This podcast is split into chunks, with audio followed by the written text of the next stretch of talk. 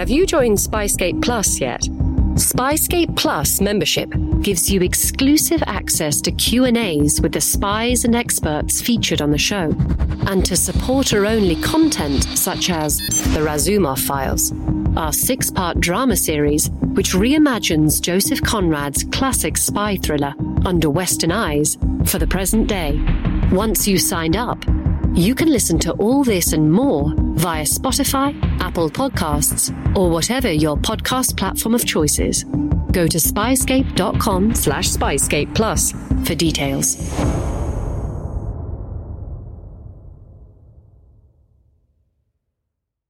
This episode of True Spies contains descriptions of violence, including torture, that some listeners may find distressing. Incoming transmission. Welcome. Welcome Welcome to True Spies. Week by week, mission by mission, you'll hear the true stories behind the world's greatest espionage operations. You'll meet the people who navigate this secret world. What do they know? What are their skills? And what would you do in their position? This is True Spies. While he was in prison in China, in one of these internment camps, authorities told him, We are going to hold you in this place, and we are going to hold your mom and your loved ones in these places and torture them unless you agree to work and spy for us. This is True Spies. Episode 60 The Destroyed Man.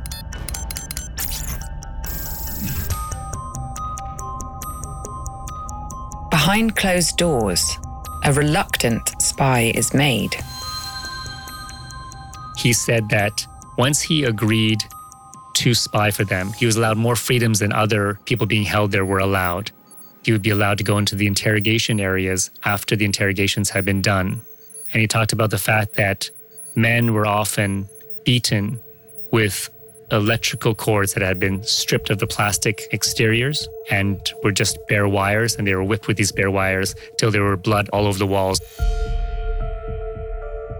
The work he will carry out brings no satisfaction, no glamour.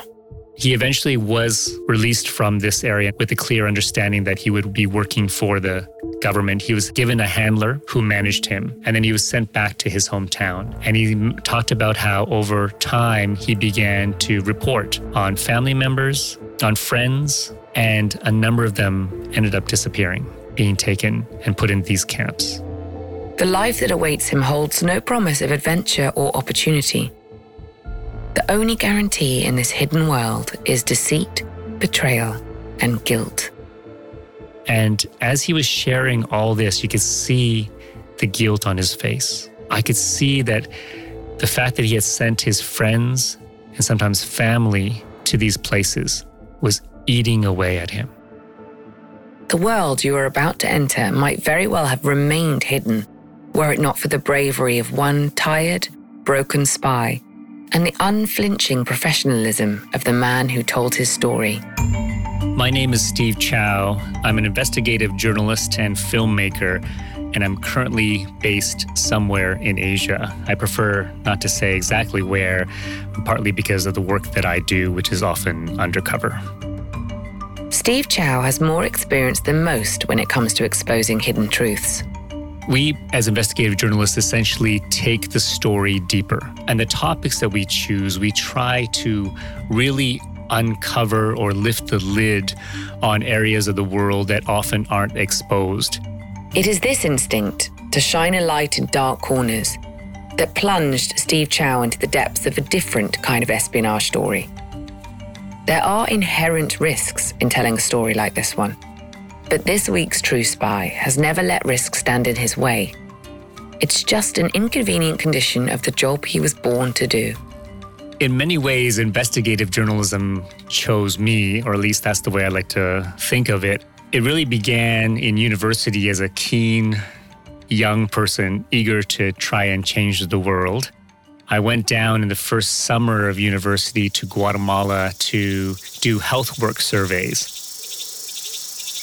At the time, Steve Chao saw a future for himself in NGOs. or perhaps as a health worker. But that trip to Guatemala in the summer of 1993 changed everything. We were up in the highlands in the north of Guatemala when a coup took place. During the coup, the villagers that we were working with actually hid us because what was happening was the soldiers who had taken over, they were coming into the town and claiming it as theirs. And then the next day, the rebels, those opposed to the coup, would be coming in and they saw that this town had been designated a government town or a military town. And so they began lining up men from the village against a wall and shooting them dead. And then subsequent days later, the military would come back and say, hey, wait a second. This has become a rebel town. What's going on? And they would line up more men against the wall and shoot them dead.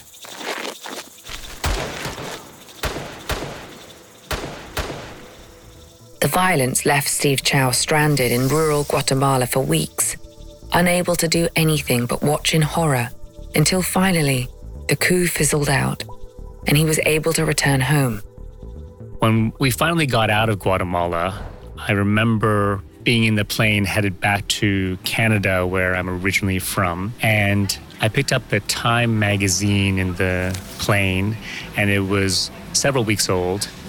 Buried in the pages of that out of date magazine, a strange, unsettling report. In the section that said, This Week in News, it talked about this coup in Guatemala and called it a bloodless coup. And it was at that moment that I thought, you know what, there needs to be more people in the world, more journalists, more reporters in underreported areas, shining a light in dark places, exposing what is actually going on.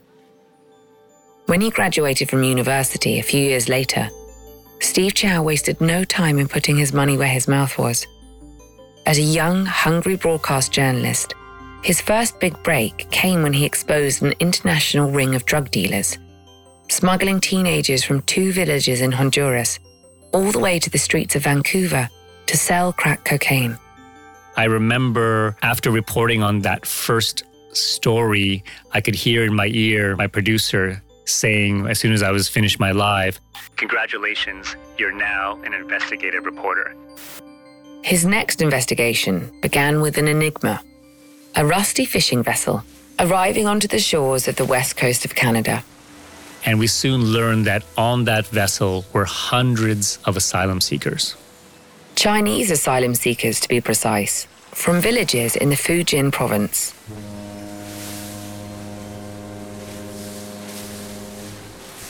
They had been brought onto these ships by smugglers known as snakeheads, and each had paid 38,000 US dollars for this journey from China across the Pacific into Canada with a promise that they were going to arrive in the promised land and have guaranteed jobs, etc., etc.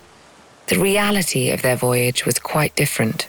In that investigation, we learned a lot of horrors. The fact that you know many people died on that journey, that they were living in abject conditions on those boats. But what happened was when this first boat arrived, Canadian authorities allowed these asylum seekers to claim refugee status and set them free in Vancouver. As Steve embedded himself in this community of freshly arrived refugees, he began to notice something strange. One by one, they began disappearing from Vancouver, and they weren't showing up for their refugee hearings. When he scratched a little deeper, Steve uncovered a grim truth.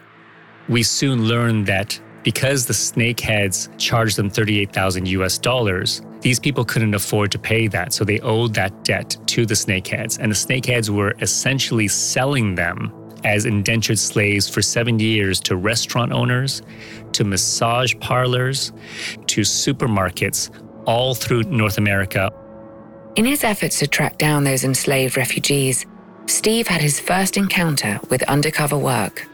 We spent a lot of time in massage parlors, in restaurants, posing as prospective customers, posing as restaurateurs, if you will, checking out the triads and the snakeheads that were running a lot of these places and trying to match the faces with the people I had met on that rusty vessel over the last several weeks and months. Eventually, he was able to uncover the snakehead's entire network And in the process, he learnt some of the fundamentals that would provide the basis for his career in journalism.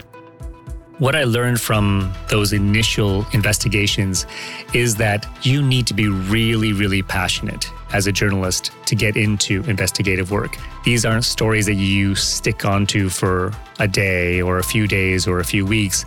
You're often working months or years at it. And to really keep at it, you need to be passionate, you need to be determined. But passion and determination can only get you so far. If this line of work interests you, you'll also need a keen eye for detail. Take the snakehead investigation. The entire thing hinged on Steve's knack for joining the dots. The breaks that you get come in the details.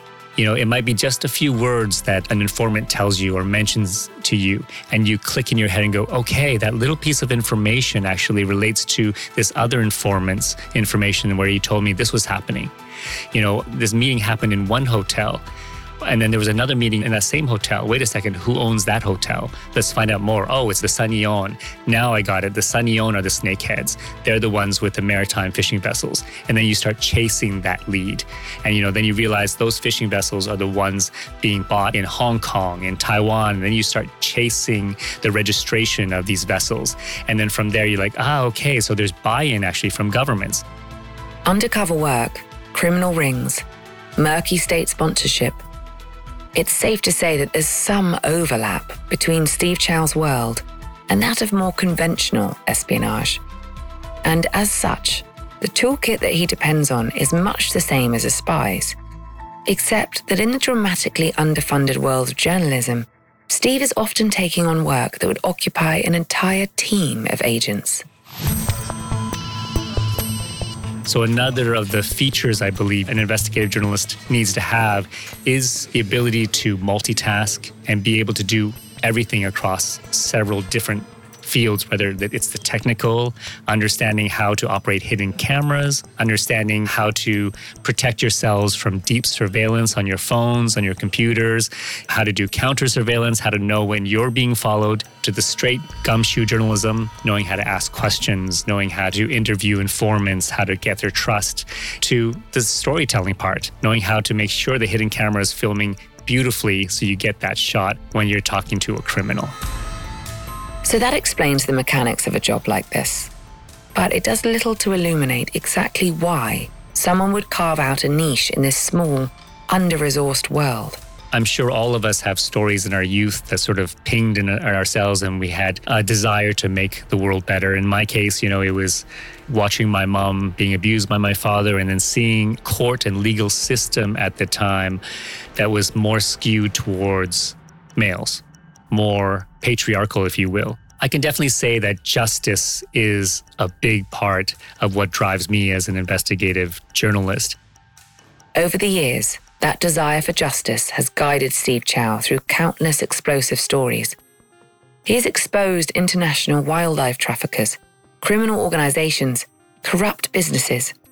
He is reported from the streets of Cairo during the violence and turmoil of the Arab Spring and for the past two decades, he has spent much of his professional life reporting on one of the world's foremost emerging superpowers. In the early 2000s, I was working for a Canadian network, CTV, and I was sent to Beijing as the Asia bureau chief. While he was stationed in Beijing, Steve grew acquainted with the limitations around where he could report freely and where was out of bounds.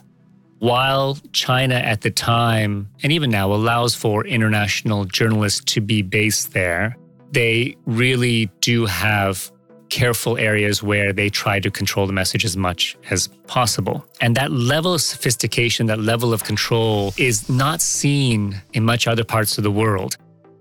So, how did that sophistication announce itself to the young, ambitious journalist covering stories there? I lived in a diplomatic compound right in the heart of the city, and it's where a lot of journalists actually lived. And, you know, the government would make it clear if they were unhappy with you. Sometimes we would run an expose on, say, tenants being evicted ahead of the Olympics. And if they were very unhappy with you, they would let it be known that they would start following you. So as soon as you left the compound, there would be two or three people that would stay, say, 20 meters away from you, or they would be sitting in a car and they follow your every move. And they would jot down and note anyone you'd spoken to. That was the very overt message from the Chinese government. In his time reporting in China, Steve began to get used to the constant background hum of surveillance. You would know that your phones would be bugged because you hear the click, click, click, click of um, the fact that they were routing your calls. But then there was also a lot of the more covert ways that they would follow you everywhere you went. I remember cases of, you know, going to another city and all of a sudden going, hey, wait a second. I recognize that person in the restaurant. I saw him or her in the previous city where I was at. Or wow, this cab driver that just picked me up, he looks very much like somebody else that I had just seen in the previous city. That makes life very difficult for investigative reporters like Steve, though he's never let it stand between him and a story that needs to be told. And in his years covering China, one story has demanded Steve's attention time and time again. One of the most memorable investigations included the look at the treatment of Uyghurs in the western part of China. If you followed the news in recent years, you'll have heard more and more about China's Muslim Uyghur population. Uyghurs are a Turkic ethnic minority group in China. They've been around for centuries. There's about 12 million in terms of population in this special region known as Xinjiang. And what we saw from 2004 when I was based in Beijing onward from there was this increasing control, if you will, by the Chinese state over the Uyghur population. It might be international news only recently, but the tension between the Chinese state and Xinjiang's Uyghur population goes back decades. In the 90s, things threatened to boil over. The Uyghurs were getting increasingly upset because their area, Xinjiang, was being flooded with Han Chinese, ethnically Mandarin Chinese, you know, people from other parts of China. And it was the ethnic Chinese that were getting a lot of the opportunities when it came to business ownership, when it came to work with the government. And the Uyghurs were being pushed further and further to the recesses of society in terms of opportunities. So there was a growing anger. And the way the government interpreted that, we understand, is they started seeing them as a threat. And remember, this is in the late 90s, before one event stoked the fire of anti Islamic rhetoric the world over. And then 2001 happened. And you know, we saw the attacks on the Twin Towers in New York, and it was an Islamic backed attack by Al Qaeda. And so the Chinese then began seeing this Turkic ethnic group, the Uyghurs, as a terrorist threat because they were Islamic. And the truth is, some members of the Uyghur community had become radicalized. There was a splinter group known as the East Turkestan Islamic Movement, ETIM, that really had been fighting for independence in that area from 2010 to 2014, yes, we saw a growing level of attacks from these groups. The response to these attacks has been the subject of intense speculation by the world's media. What we saw happen in the last several years is this huge ramping up by the Chinese government of control in Xinjiang. Over the last several years, according to a lot of the analysts, uh, this has been well documented the government has set up 380 what's been called as internment camps for Uyghurs. And these camps are barbed wired. There are security towers. These are locked facilities. Essentially, in the words of some of the Uyghurs we spoke to, these are prisons. The government denies this, saying that they are simply vocational training centers where Uyghurs are allowed to learn new skills and they're there willingly. More than one million Uyghurs are believed to be detained. Over the past few years, journalists like Steve have attempted to expose the conditions inside these facilities.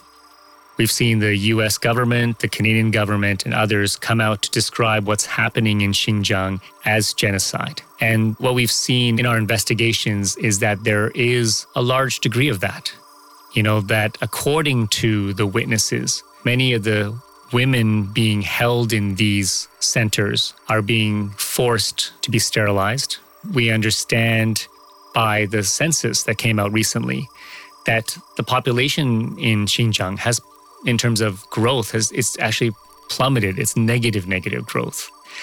And so, you know, when you look at the UN markers for genocide, a lot of what is happening in Xinjiang hit those markers. So that's the bigger picture. But for Steve Chao, understanding the scale of this phenomenon is only part of his work. We felt that we needed to get deeper into the story of what was happening we wanted to ensure that we were getting an accurate, accurate picture, and we wanted to hear from the other side. We wanted to understand more clearly from the Chinese side, if you will, in terms of what was being ordered, what they were essentially carrying out. But getting a detailed account of what was happening proved to be nearly impossible. Trying to get into Xinjiang at the time was extremely, extremely difficult in a sense of, you know, if we went there to report, we would be followed, closely, closely followed. And those that we would speak with would obviously disappear. So there were huge repercussions. The potential for collateral damage was too great. So we decided that, you know, we needed to find people who had left China to speak to. This was truly a global search. And we had to be very, very careful because we also knew and were told by many Uyghurs that the Chinese government had spies throughout the community. These whispers of espionage within the Uyghur community troubled Steve deeply. They meant that even outside of China, his inquiries could send shockwaves rippling through the Xinjiang province. So we tried to keep it very hush hush. We began our exploration in North America then we ended up in Geneva meeting other contacts, and we were asking who perhaps has worked for the Chinese government as a spy? Who in the community can we speak to? And that was the question we asked a lot of our informants and the people that we had met. Eventually, everyone kept saying to us, go to Turkey. You'll find your answer in Turkey.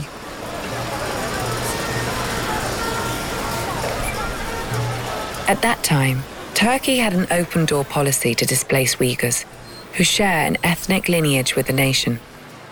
It's there that many who had fled Xinjiang ended up settling. We ended up going to Istanbul and starting to tap into the Uyghur population. And through some very helpful contacts that we had made in North America and in Europe, we heard of this young gentleman by the name of Yusuf Amat. Every day in America, 60 million packages are delivered, but we don't always know what's inside. He bent down to pick the package up. That's when the device detonated. Danger is everywhere, and no one is safe in Austin, Texas, as law enforcement hunts a serial bomber for 19 days. From Sony Music Entertainment, Campside Media, and Pegalo Pictures, this is Witnessed 19 Days. Subscribe on Apple Podcast to binge all episodes or listen weekly wherever you get your podcasts.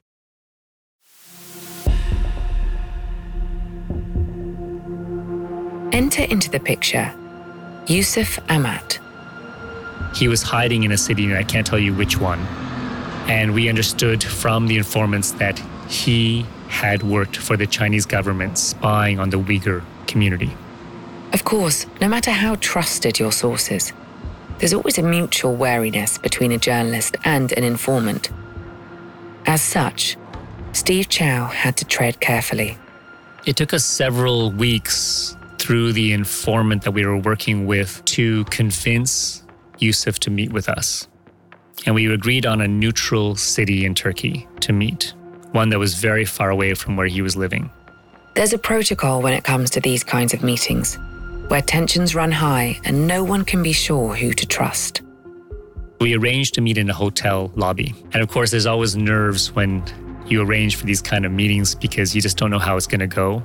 You always look for exits and you always look for safeties. We had an extra producer sitting somewhere else to inform our network in case things went south. After weeks negotiating the terms of their rendezvous, Steve had built a picture of the man who would soon walk through the hotel's revolving doors. I was seeing in my head someone who was much more street savvy, perhaps even sly. You know, this was supposed to be somebody that had worked for years for the Chinese government, spying on Uyghurs. So I expected a shiftier character and perhaps a tougher character. I even sort of imagined that he might be tattooed. But the character who approached Steve from across the hotel lobby didn't match that profile at all. I saw this guy walk through the door at the time that we had arranged, and I'm like, huh, is that the guy? And he definitely looked Uyghur. But, you know, he was in these workman overalls and he was such a quiet figure. And he eventually saw me and our informant and a few others, and he came over. And he said, Hello, I'm Yusuf. He was so soft spoken. And I thought, is this the spy working for the Chinese government? In this game, trust is a dangerous thing to throw around. I didn't know whether he was still a Chinese spy and what kind of risks we were facing. And despite his gentle demeanor, there was something unsettling about Yusuf Amat. I can see he was trying to read me as well in his eyes. He may be quiet, but he was taking everything in. And so begins a tightly choreographed dance. We went to the restaurant, sat down, and we just sort of spent the first half hour to one hour just feeling each other out. Steve has to determine, first and foremost, whether he believes Yusuf's story. And Yusuf, for his part, must decide whether to place his trust in the man claiming to be an international journalist. He didn't know whether we were working for another state or working for the Chinese government.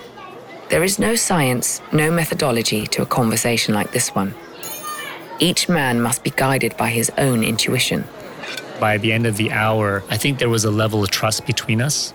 I believed his story, and I think he believed that we were people he could trust to share his story with. Steve Chao and Yusuf Amat agreed to meet again on another day for the interview. And of course, you know, you almost always want to do the interview right away in a sense because you don't want to give people too much time to think about it and then change their mind. But in this case, we agreed to give ourselves that space. It's always nerve wracking to wait, but he showed up a few days later for the interview. It was during that interview that Yusuf laid out the long pathway that had brought him into hiding in Turkey, thousands of miles from his home. What he shared was incredible. He talked about the fact that he, as a young 19 year old, was actually so upset at the Chinese government that he decided to join the armed militant group known as ETIM, the East Turkestan Islamic Movement. Yusuf had been seduced by the notion of standing up for his people, but fate had other plans. He was caught at the airport and he was sent to prison for wanting to do this. You've already heard some of Yusuf's story. He claims he was held, along with his innocent mother, the pair of them threatened with indefinite imprisonment, torture, if he did not agree to inform on his fellow Uyghurs. He talked about women, young, young women being brought in and then leaving with their clothes torn, leaving bloody and disheveled. In short, he provided Steve Chao with first hand accounts of what was happening deep in Xinjiang province. But he also helped piece together what life looked like for Uyghur people and all the seemingly benign activities that could land someone in trouble with the authorities. How many times a day they prayed, whether they read the Quran, whether they had religious sayings on their phones. The handler asked him to report on everything, and he did. Before long, Yusuf's friends and members of his extended family began disappearing from sight. He saw no way forward but to cooperate. Eventually, the government sent him to try to get into Afghanistan to try to infiltrate ETIM, um, the East Turkestan Islamic movement.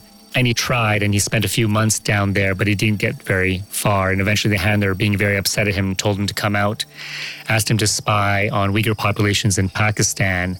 It was then that something snapped in Yusuf Amat. He got fed up, he says, cut off contact, and ended up in Turkey. Which is how he found himself sitting across the table from Steve Chao, a voice recorder between them, in the comforting anonymity of a busy Turkish city. It was only now that Steve began to understand the forces that had driven Yusuf Amat to this moment of unburdening. In his eyes, you could see that he was the destroyed man. He had done so much wrong to others that no matter what happened, he felt he really needed to make it right. Yusuf Ahmad had arrived at a dangerous state of being. Cut off from his home, his family, his people, he was a man with nothing left to lose. I think we came to him at a point where he needed to unload, needed to confess, needed to do something for his Uyghur people. The interview left Steve Chao in no doubt that Yusuf Ahmad was telling the truth. But he still had to go through the painstaking process of corroborating Yusuf's harrowing account, which was no mean feat given the circumstances. It's not like we could go to his hometown in China, in Xinjiang province, and basically confirm through friends or family. At the time, the Chinese government had enforced, in parts, internet blackouts. People in Xinjiang had apps put on their phones that monitored their every movement. If they went out the back door as opposed to the front door of their house, it would alert authorities and they would have to go report at the police station. This truly is a police state to a level that we've never seen before in human history. So, how do we corroborate his story? Well, we worked through other informants to confirm his hometown, and we did that. We also really grilled him on the details of places where he had been to. We looked at Afghanistan and his description of where he had gone. And then I talked to my US military contacts, my NATO intelligence contacts, to confirm whether that area where he said he was was a place where ETIM was believed to be hiding out in. And bingo, that all checked out. And then we tried to look at his testimonies of what happened inside these camps and whether those incidences were shared by other Uyghurs, and they were. So, after all these checks, we believed that we had enough to go on to run with his story. But before he could do that, he wanted to give Yusuf one last opportunity to change his mind. When it comes to investigations and interviews like this, I always try to be very frank and open with the interviewee about the risks. And when we learned that he had a wife and a child back in China, we told him, hey, you know, are you sure you really want to publish this? We're not covering your face. You know, you are sharing your story to the world and to the Chinese government who you worked for. And there are definite repercussions for this, not only on yourself, but also on your wife and young child. And he said, You know, I understand. The other essential skill for a journalist of Steve Chao's ilk, becoming intimately familiar with the devastating realities of collateral damage. I've had interviewees disappear. I've had producers killed, assassinated in places like Afghanistan. And I am keenly aware that sharing, uncovering, exposing things especially against a state, have big repercussions. It's part of Steve Chao's job to make a source like Yusuf understand those repercussions. We laid it bare with Yusuf Ahmed about that, and he was very clear that he was willing to go ahead. With Yusuf's blessing, Steve forged ahead with preparations for airing the piece. There's a kind of protocol to follow with a story like this one. We're often looking to silo our computer systems and our networks to make sure that we don't face a big DDoS attack. We look at perhaps taking a vacation after we run a story and disappearing from where you normally stay just to allow things to cool off because you don't know if someone's going to show up, you know, at the office where you're working or at your home. And that protocol extends beyond Steve's personal safety and that of his team. We are always trying to do our best with our limited resources to protect those that you know are brave enough to share their story. And i guess the question with yusuf ahmad is you know what did we do? The problem is you can only offer as much help as a source is willing to accept. He didn't want us to do much you know he said he wanted to share his story and then he wanted to go to ground and he believed that where he was staying was quiet enough. He was working in a small town in a nondescript place in Turkey. What we agreed upon with him was that after interviewing him, we would try to limit contact with him in order to not have a direct trail that led to him. In other words, they would hit and hope. It's a curious thing, releasing a story that has taken up months of your life, has occupied your every waking thought for so long. There's very little way of telling, you see, what impact it will have on the world at large. You never fully know what kind of reaction you'll get when you release an investigation. Sometimes a lot of things happen where you see a lot of change, and other times there is a stillness, a calm, and nothing. In this case, when we released the investigation into what was happening in Xinjiang, it was already in a space and time where there were a number of reports of what was happening. You'll remember that Steve Chao and his team were not the only journalists detailing the plight of the Uyghur people. We were the only ones with Yusuf Ahmed's story, however, of somebody who had spied for the Chinese state. It was this aspect of the story that could prove most explosive. But the Chinese government emphatically denies the allegations. We had already given the Chinese government a chance to reply. And their line was very clear from the very start, not only with us, but with all the publications out there that were questioning whether these were more than vocational training centers that the Chinese government alleges they are, that these were internment camps, you know, where people were being tortured, where people are being held against their will. The official line from China didn't budge one inch. What did happen, however, was at the time, Turkey was getting a lot of pressure to not allow safe haven for the Uyghurs that were escaping China. And Erdogan, its leader, was facing a lot of pressure because Turkey relies on a great deal of trade with China. And yet, you know, it also valued the brotherhood that people in Turkey felt towards Uyghurs because of ethnicity. This is where Yusuf's determination to tell his story had its real felt impact on the world. I think when we broadcast our story, many people in Turkey felt and perhaps spoke to the government saying that they really do want to keep protecting Uyghurs and allowing them to stay in the country. And we saw a movement towards that at the time. It's a heartwarming conclusion to the story. A man, driven to confession by his own guilt, helps expose the oppression that he played a part in. In doing so, he improves the circumstances of the Uyghur diaspora in Turkey. The end. Cut to credits. But in real life, things are rarely tied up so neatly. A few months ago, I got a ping on my Twitter from an informant. And that informant said to me, Hey, did you hear what happened to Yusuf? And he sent me a link. And it was to a local story. And it was heartbreaking. This is the moment that you dread as a journalist. The eventuality you do everything in your power to prevent. Yusuf Ahmad had gone to visit friends in Istanbul, in Turkey. And as he was leaving that friend's home, two men met him in the stairwell, and one of them shot him. Yusuf Ahmad survived his encounter in Istanbul, barely. He remains paralyzed after the shooting. For Steve Chao, the event served as a potent reminder of the ways his stories, his words, become tangled up with the lives of his subjects.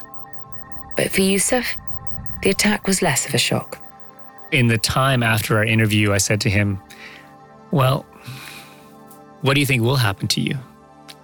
And he said, Somebody's going to come after me. And if it's not the Chinese state, then it's going to be other Uyghurs who felt I betrayed them. And he goes, Uyghurs have every right to come after me because I really betrayed my own people.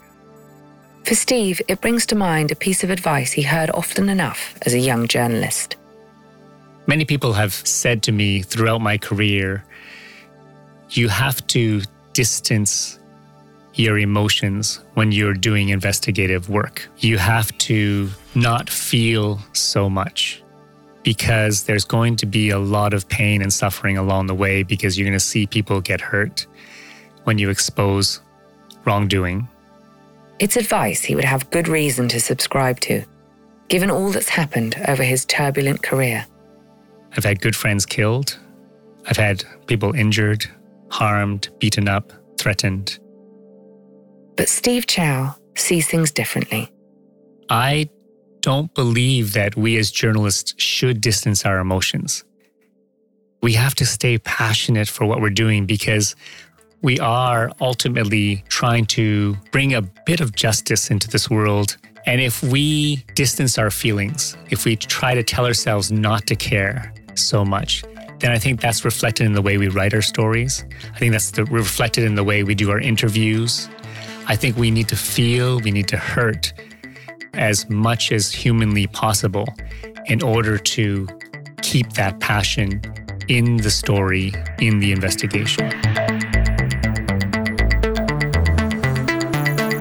I'm Vanessa Kirby. Join us next week for another brush with true spies.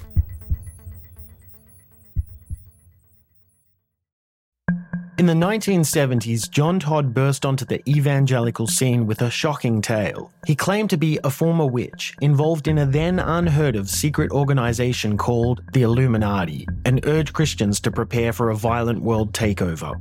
First of all, the number one weapon in everybody's home should be a 12 gauge pump shotgun. Hear the amazing story of one of the originators of the modern day conspiracy theory. From Magnificent Noise and Sony Music Entertainment, this is Cover Up The Conspiracy Tapes.